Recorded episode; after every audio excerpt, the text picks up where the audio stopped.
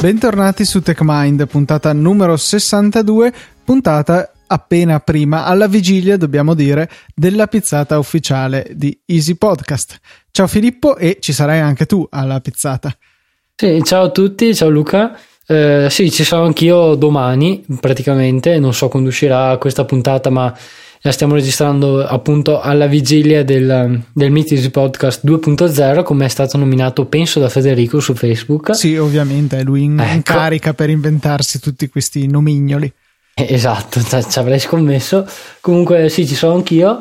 Eh, spero ci siano abbastanza persone e speriamo di incontrare appunto il maggior numero di ascoltatori possibile. Sì, dovremmo un attimo stare attenti perché saremo immagino assaliti come sempre per firmare autografi eccetera. No, comunque già vedevo su Facebook dovremmo essere 35-40 persone, dai, un buon numero considerato che eh, tutti voi siete sparsi in giro per l'Italia e riuscire comunque a ritrovarci tutti in un posto o qualunque eh, possiamo scegliere, insomma, risulterà sempre scomodo per qualcuno.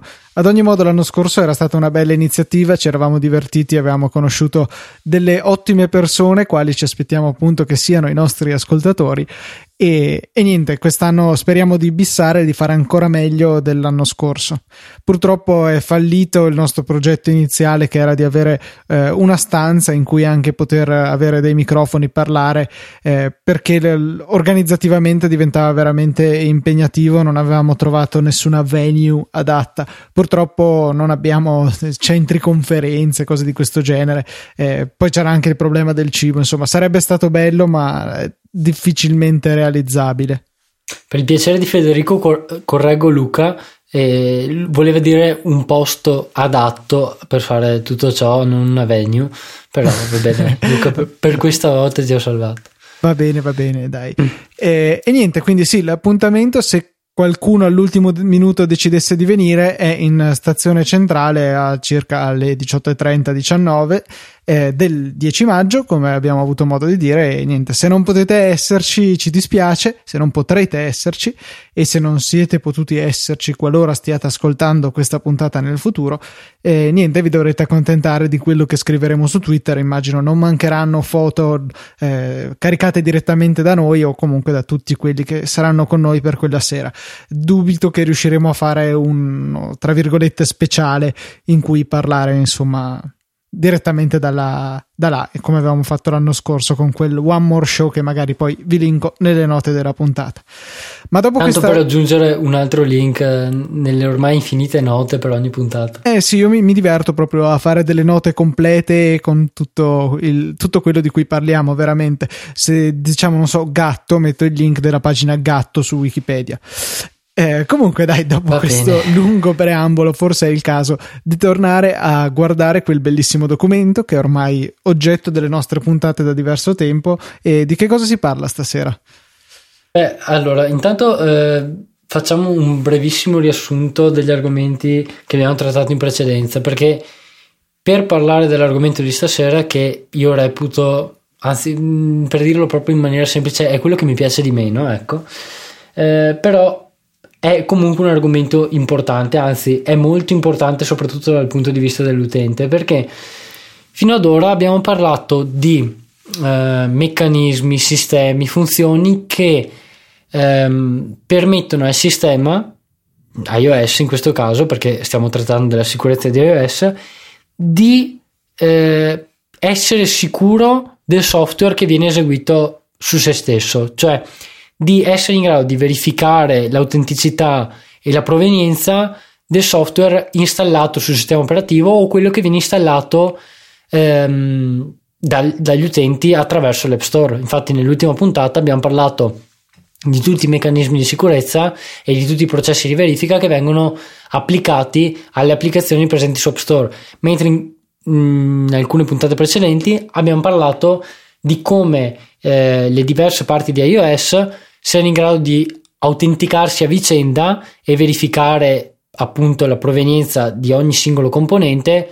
eh, per assicurare all'utente che eh, ogni mh, componente del sistema operativo sia installata proprio come Apple intendeva in origine, cioè che non abbia subito modifiche o quant'altro. Un modello di sicurezza, se vogliamo, un po' a cipolla, dove ogni strato controlla l'autenticità del precedente o del successivo, insomma, una serie di controlli incrociati per assicurarci che tutto sia come deve essere. Esatto, praticamente a cipolla o, o a scala. O a perché... matriosca anche. Mm, ok, sì, um, mi ci sono voluti qualche secondo per eh, recuperare l'immagine di una matriosca in memoria, però nessun problema.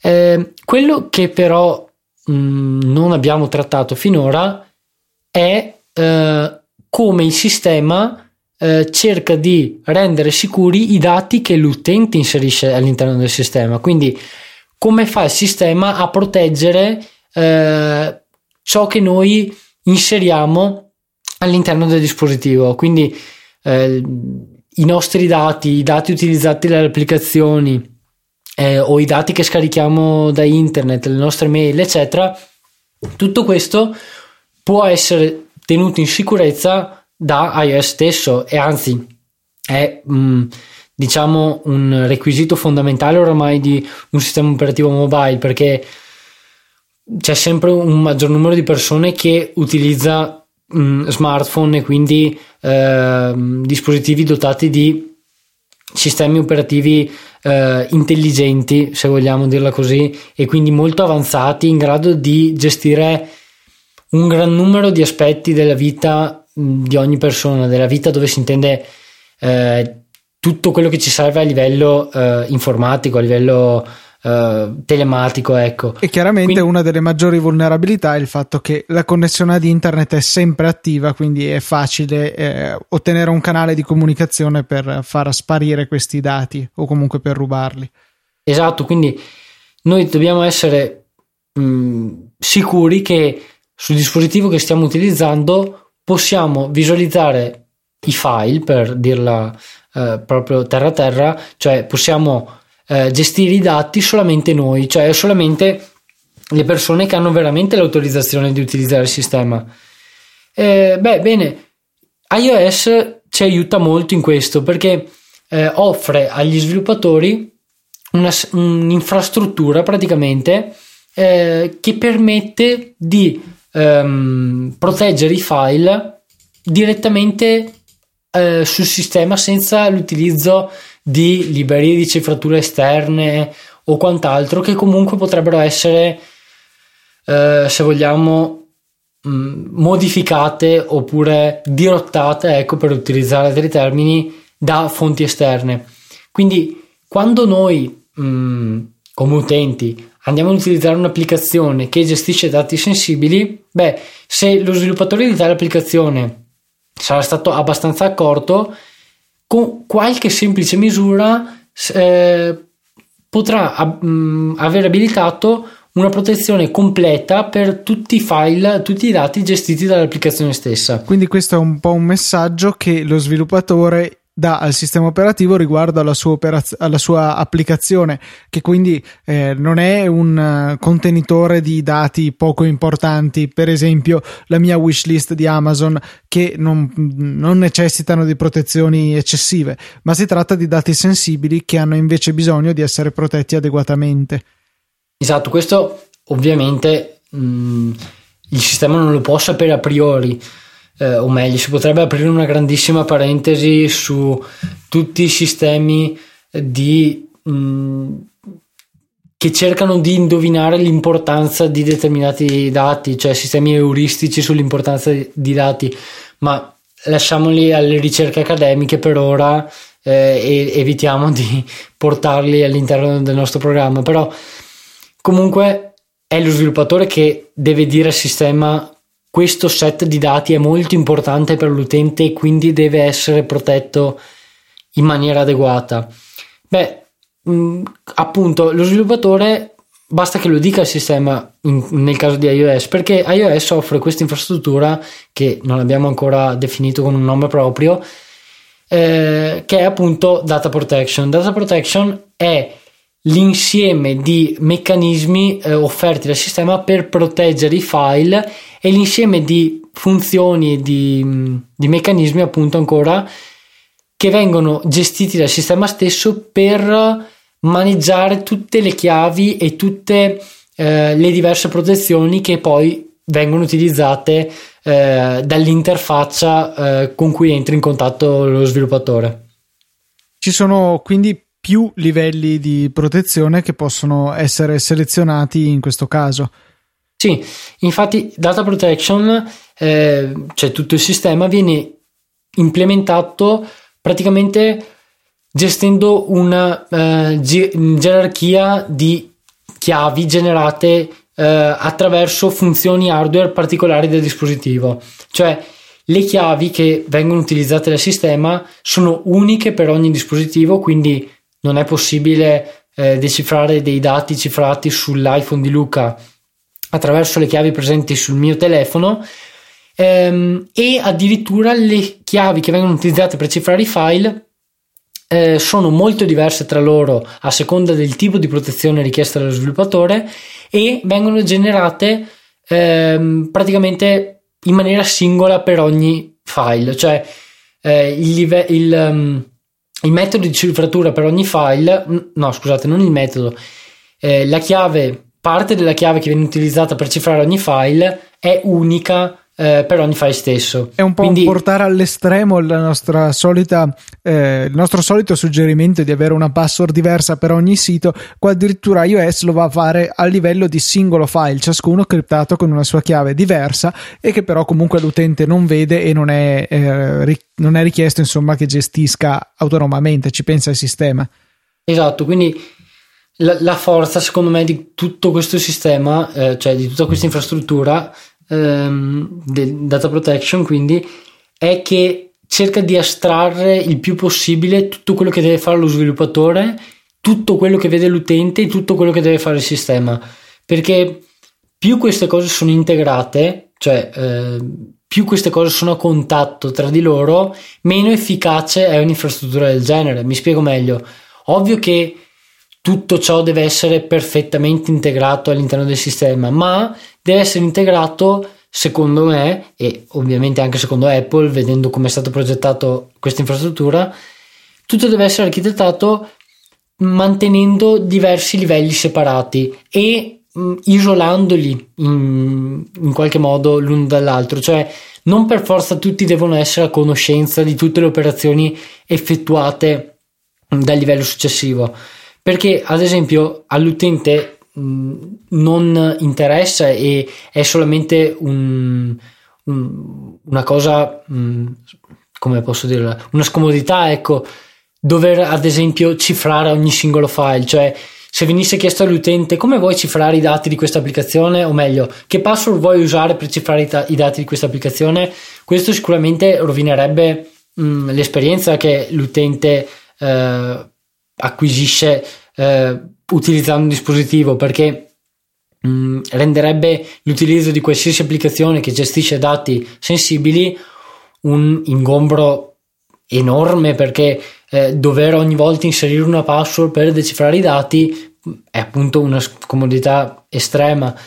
Come eh, sarebbe una scomodità estrema per uno sviluppatore dover implementare in ogni applicazione ehm, una serie di funzioni per tenere al sicuro i dati oppure implementare in ogni applicazione ehm, una libreria mh, progettata per la cifratura dei dati. Beh, questo è inutile su iOS per la maggior parte dei casi, poi ovviamente ci sono casi limite che necessitano anche di ciò, ma è inutile principalmente perché iOS mh, è in grado di gestire tutto quanto per conto suo e ehm, lo sviluppatore, appunto come abbiamo detto prima, può scegliere diversi gradi di sicurezza che vengono offerti ehm, ad ogni singolo file, cioè per la cifratura di ogni singolo file. La e... cosa che secondo me è più bella di questo sistema è il fatto che è attivo di default e non è disattivabile. È eh, caratteristico di ogni singolo iPhone in termini proprio di hardware, quindi se anche dissaldiamo i chip di memoria da un iPhone, li mettiamo su un altro, non funziona niente. E soprattutto funziona anche se l'utente non ha scelto nessun codice di blocco per il sistema. Sì, esatto, perché appunto è attivo di default e eh, si basa su delle caratteristiche hardware specifiche di ogni iPhone. Quello che hai fatto bene a menzionare è il fatto che ehm, prima o poi entrano nel gioco anche eh, le password, le password, cioè la password, quella che utilizziamo per il blocco del dispositivo. Infatti, se attiviamo ehm, la protezione attraverso password, tutte le chiavi utilizzate per la cifratura dei file vengono ehm, derivate, se vogliamo, eh, attraverso l'utilizzo di formule che prendono in considerazione anche la password inserita dall'utente e soprattutto l'UID, cioè un identificativo unico per ogni dispositivo, eh, appunto di ogni dispositivo. Quindi un'altra cosa importante che mh, ha menzionato in parte Luca è che se io voglio tentare di decifrare dei dati cifrati sull'iPhone di Luca, io non posso semplicemente mh, tentare di rubare quei dati dall'iPhone di Luca e poi decifrarli uh, utilizzando una macchina più potente o utilizzando il mio iPhone, perché magari nel caso di un'ispezione di un'agenzia di sicurezza o qualsiasi cosa, ehm, può avere accesso al, al, dispositivo di Luca per 10 minuti. Quei 10 minuti sono sufficienti per fare una copia, fare un'immagine di tutto il disco mh, mm, di Luca, ad esempio, e, e, ed estrarla. Beh, sarebbe impossibile, anche ottenendo tutti i dati all'interno del dispositivo di Luca, decifrarli eh, senza essere in possesso eh, dell'iPhone vero e proprio di Luca, perché eh, proprio per il fatto che le chiavi derivate mh, mm, dal sistema attraverso la password impostata da Luca eh, e eh, triangolate con mh, mm, l'UID del dispositivo, proprio per questo tutti i tentativi che possono essere fatti per trovare la password, cioè l'unica cosa che Luca è andato a scegliere, è andato a inserire, beh, devono essere fatti sul dispositivo di Luca vero e proprio, perché ehm, non basta trovare il, il, pin che Luca ha scelto per sbloccare eh, il suo iPhone per trovare la chiave che viene poi utilizzata per decifrare i dati. No, perché questa chiave viene generata attraverso diversi processi ehm, utilizzando, prendendo in considerazione anche l'UID del dispositivo, che non è noto a nessuno e non può essere letto da nessuno se non dall'hardware di livello più basso del dispositivo stesso, quindi non può essere estratto in alcun modo rimane quindi confinato nel dispositivo e è chiaramente anche un forte aiuto contro eventuali attacchi brute force.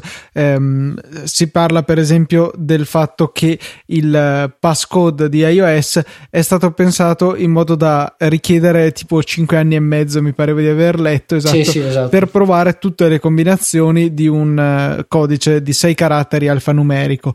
Eh, d'accordo, è più strong, più, più potente, più resistente, ecco la parola che cercavo, di, del codice classico a quattro cifre che la maggior parte degli utenti andranno a utilizzare, ma comunque questo obbligare a, ehm, ad avere un ritardo tra un tentativo e l'altro e la necessità di usare proprio quel dispositivo per effettuare la decrittazione sono un fortissimo eh, limite posto nei confronti di attacchi eh, brute force e addirittura i dispositivi che hanno il processore A7 con la sua Secure Enclave di cui abbiamo già parlato eh, viene imposto in hardware proprio in aggiunta al software un ulteriore ritardo di 5 secondi eh, tra le operazioni fallite di test appunto di codici forniti dall'utente. Se il codice è sbagliato proprio l'hardware si rifiuta di fornire ulteriori controlli. Sì questa chiave è valida. No questa non è valida. Prima che siano passati 5 secondi dal tentativo fallito, allungando quindi enormemente i tempi richiesti per un attacco con... casuale, insomma, provando proprio tutte le chiavi. E praticamente quello che l'hardware fa in questo caso è, è um, rimuovere la chiave dalla memoria, o meglio, confinarla nella memoria e non renderla accessibile per i prossimi n secondi, dove n è un ritardo scelto proprio dall'hardware stesso e non modificabile. Eh, un'altra cosa importante eh, che può essere un difetto, eh, è che un, come potrete ben capire, i dati che vengono cifrati sul mio dispositivo non possono essere sincronizzati tali e quali su, sul mio iPad, ad esempio. Cioè, non è possibile trasferire questi dati da un dispositivo all'altro se sono cifrati con delle chiavi proprie di ogni singolo dispositivo, neanche se i dispositivi appartengono tutti a me, perché questo Apple lo può sapere solo in maniera abbastanza limitata, cioè mh, attraverso i link presenti tra i diversi account iTunes, ma non può fare niente per quanto riguarda il brute forcing, quindi anche nel caso um, cioè, o meglio, è uno svantaggio perché non posso accedere agli stessi dati in maniera molto veloce, ma devo riscaricarli non cifrati, ad esempio, eh, e andare a ricifrarli su un altro dispositivo. Ma è anche una fortuna perché nel caso in cui mi venisse rubato eh, l'account iTunes e io non me ne accorgessi, una persona non potrebbe semplicemente loggarsi e avere accesso a tutti gli altri miei dati che vengono scaricati eh, dal cloud proprio perché vengono cifrati in altro modo. Mm, I dati che sono presenti sul mio dispositivo devo aver esplicitamente ehm, abilitato la sincronizzazione attraverso diversi dispositivi, ma se non l'ho abilitato esplicitamente, la persona deve essere in grado di entrare in contatto col mio iPhone proprio, non, non può utilizzare un altro device esterno. Um, un'altra cosa, abbiamo parlato di um, un ritardo che viene aggiunto um, durante te- non quello hardware, ma quello di derivazione della chiave che viene aggiunto ad ogni, ad ogni tentativo praticamente di una password diversa è a, attorno agli 80 millisecondi, dice Apple, per, um, per ogni singolo dispositivo. Viene ottenuto con un meccanismo che avevamo spiegato, penso in una delle prime puntate, o comunque molto tempo fa, eh, che è un algoritmo di derivazione di una chiave a partire da un'altra. Non so se viene utilizzato PBKDF2, che è quello che avevamo descritto noi, ma eh, comunque è molto probabile che venga utilizzato quello, ma comunque un algoritmo similare, ecco. Quindi magari Luca aggiungerà una nota anche a quella puntata. Numero 11, Git ecco, e PBK di 2. Ecco, perfetto. E prima che qualcuno faccia obiezioni, sì, 80 millisecondi sono pochissimi per una persona, sono tantissimi per una macchina, perché 80 millisecondi significa ridurre considerevolmente il numero di tentativi che possono essere fatti in automatico ehm, da una macchina, quindi da un programma. Eh, ridurli in, con questo fattore significa essere in grado di appunto diminuire il numero di attacchi brute force che possono essere fatti ehm, senza andare a danneggiare eh, l'utilizzo del dispositivo da parte dell'utente perché proprio come abbiamo detto a noi, sem- a noi sembra istantaneo lo sblocco, quindi gli 80 millisecondi non vengono percepiti dalla persona che utilizza il dispositivo, eh, ma eh, vanno a, a, aggiungere un, importante fattore di sicurezza eh, qualora qualcuno tenti di indovinare la password mm, per mezzi automatici. Come ha detto Senza Luca, contare che poi viene aggiunto anche un ulteriore ritardo quando il codice viene sbagliato, mi pare per 5 volte consecutive cominciano a esserci rappresaglie da parte di iOS che va a disabilitare il telefono per un tempo crescente man mano che facciamo tentativi. Se non sbaglio parte con un minuto, poi diventano 2, poi 5, poi 10 eh, ogni volta che sbagliamo un, il codice dopo queste 5 volte. Per cui eh, il telefono non accetterà proprio i tentativi, sarà possibile usarlo solamente in caso per fare chiamate di emergenza, eh, ma appunto eh, non, non, risponderà a eventuali altri tentativi nostri o più probabilmente di un attaccante di uh, andare a scoprire il codice ten- andando per tentativi.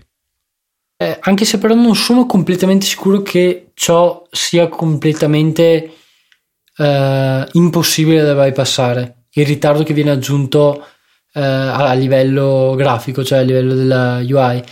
Perché ricordo che mh, mm, solamente entrando in controllo della Springboard fosse possibile tentare eh, il numero, cioè 10.000 ehm, passcode in un tempo abbastanza breve, cioè attorno ai 30 minuti se non erro. Beh, eh, Però... se davvero fossero, cioè, i, aspettano 80 millisecondi, no, si potrebbe essere credibile. Eh, no, stavo pensando quanto potrebbe a suon di 80 millisecondi quanto ci si potrebbe mettere. Comunque sì, 30 minuti sembra abbastanza credibile. Sì, comunque solamente passcode numerici. Quindi da 0000 di 4 cifre a 9999. 9999, sì, 49, esatto. No, in realtà se ci metti 80 millisecondi a tentativo eh, ci vogliono 3 ore e mezza, per cui non è neanche...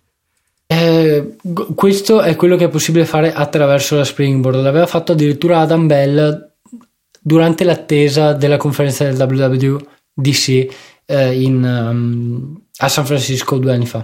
Sì, diciamo che comunque rimane la necessità di un dispositivo jailbreakato. Quindi, insomma... Sì, sì, sì, ovviamente. Ehm, quello che non abbiamo ancora spiegato e che spieghiamo brevemente per concludere questa puntata, l'abbiamo solo nominato, uno sviluppatore può scegliere diversi modi per cifrare i file e questi sono chiamati data protection classes, cioè classi di protezione dati eh, che vengono offerte dall'infrastruttura mh, mm, data protection. Sono quattro, sono la protezione completa, la protezione mh, mm, cifratura mh, mm, a meno che il file non sia aperto, la cifratura fino alla prima autenticazione dell'utente e nessuna cifratura. Eh, la protezione completa eh, si basa su una chiave che è eh, protetta in memoria e viene protetta con una chiave che è derivata dalla password dell'utente e dall'UID del dispositivo, come abbiamo spiegato mh, mm, fino ad ora. Poco dopo che l'utente blocca il dispositivo, eh, la classe, eh, scusate, la chiave che viene utilizzata per la cifratura dei file, quindi eh, la, la, chiave propria di questa classe di protezione, viene rimossa dalla memoria, cioè non è più presente in memoria. Eh, quindi tutti i file cifrati con questo tipo di protezione non sono più disponibili fino a quando l'utente non inserisce di nuovo la password perché al, al sistema serve di, nuovamente la password per generare una chiave con, insieme all'UID e attraverso questa chiave togliere la protezione dalla chiave utilizzata veramente per la cifratura dei dati. Ancora una volta un sistema a chiavi annidate una nell'altra. Esatto. Um, un altro tipo di protezione è quella applicata ai file um, che vengono protetti a meno che non siano aperti mentre il dispositivo è bloccato. Pensiamo ad esempio agli mm, allegati mail che scarichiamo in background mentre il dispositivo è bloccato. Beh, eh, sarebbe impossibile proteggerli col meccanismo che abbiamo appena descritto perché l'utente dovrebbe ehm, inserire il, la password.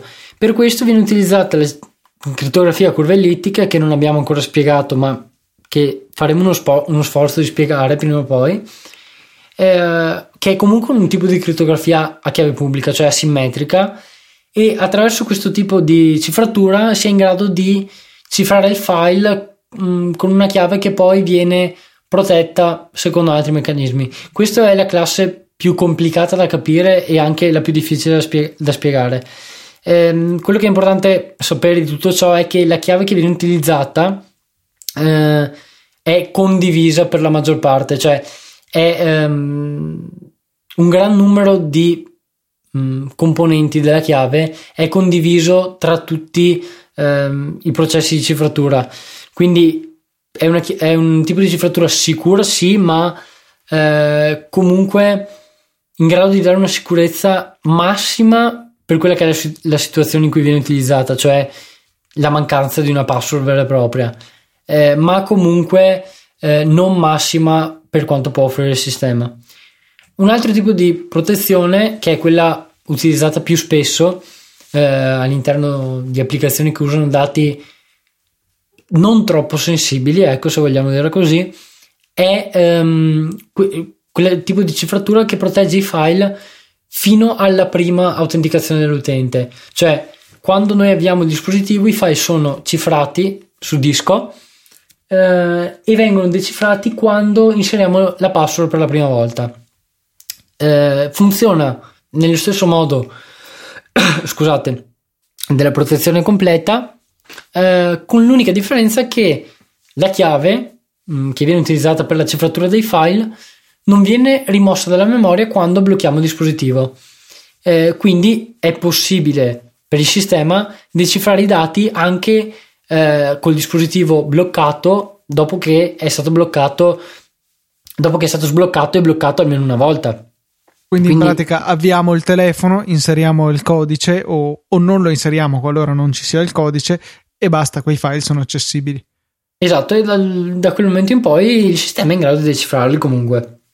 L'ultima protezione è nessuna protezione, cioè, ehm, questo, cioè eh, i file cifrati con questo tipo di protezione vengono cifrati solamente con l'UID del dispositivo, che è comunque una protezione mh, mm, significativa, ecco, perché eh, assomiglia a una cifratura simmetrica che possiamo fare su un file a mano, cioè possiamo scegliere di cifrare un file con una chiave e metterlo su una chiavetta e passarlo al nostro amico e scegliere di eh, dirgli la chiave per decifrarlo eh, e, e, dirla solamente a lui. Ecco, è un po' come funziona questo, questo tipo di protezione. Viene cifrato solamente con l'UID eh, e eh, il dispositivo è sempre in grado di decifrare i file, ma solamente il dispositivo, non altri dispositivi eh, o altre macchine esterne. Quindi comunque è necessario il dispositivo per decifrare i file.